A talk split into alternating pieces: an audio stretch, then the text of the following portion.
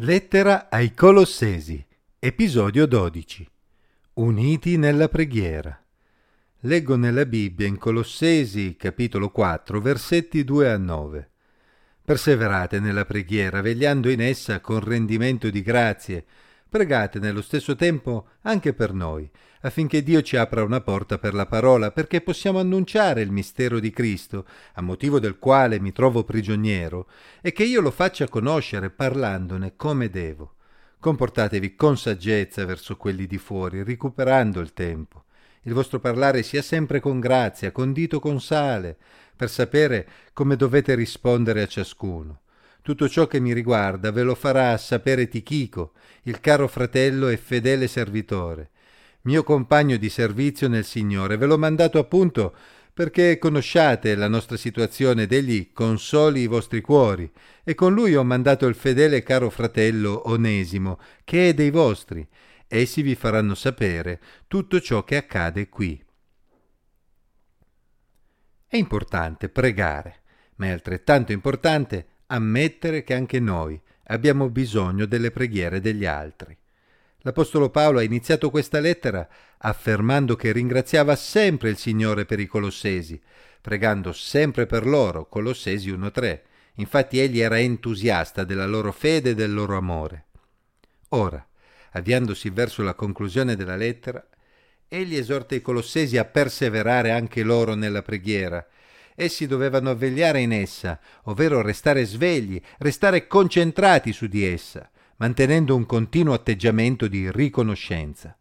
L'Apostolo Paolo non si limita ad esortarli alla preghiera, ma fornisce loro anche un importante soggetto di preghiera che lo riguarda, invitandoli a pregare affinché egli potesse continuare ad annunciare il mistero di Cristo, ovvero a parlare della realtà dell'incarnazione, della pienezza di Dio che abita corporalmente in un corpo umano, come scritto in Colossesi 2.9, del miracolo della nuova nascita con cui Cristo viene ad abitare per mezzo dello Spirito Santo negli esseri umani. Si legga Colossesi 1 da 24 a 29.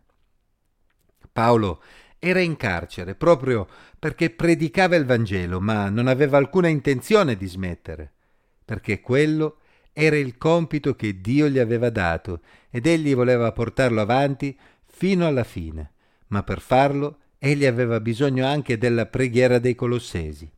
Affinché essi fossero accuratamente informati della situazione, egli aveva quindi incaricato due compagni di servizio, Tichico ed Onesimo, di portare loro sue notizie.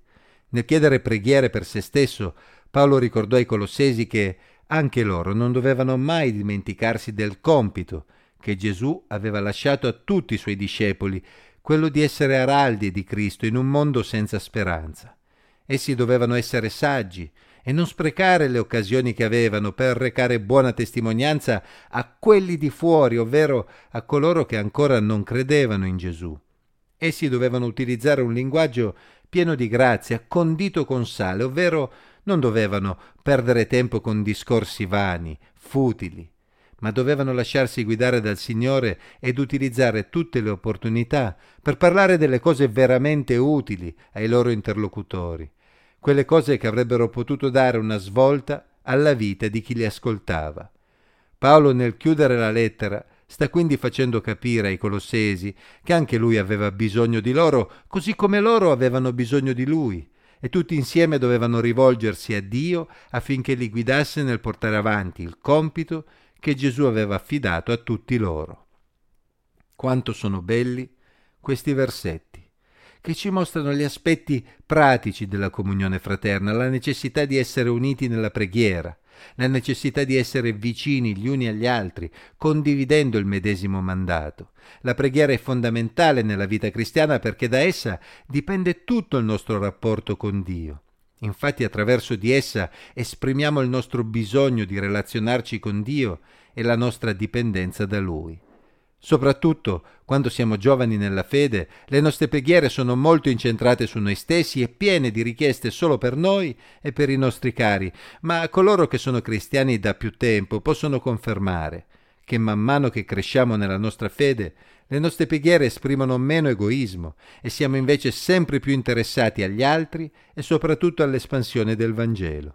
Paolo voleva che i colossesi crescessero e per questo motivo li coinvolse attivamente nella sua missione attraverso la preghiera. E noi, a che punto siamo nella nostra crescita cristiana? Ci sentiamo uniti nella preghiera con i nostri fratelli e sorelle in Cristo? Abbiamo imparato ad intercedere per gli altri, esprimendo quindi il nostro interesse per loro e il nostro amore? L'intercessione per gli altri è fondamentale per cementare l'unità cristiana e Paolo lo sapeva molto bene. E noi?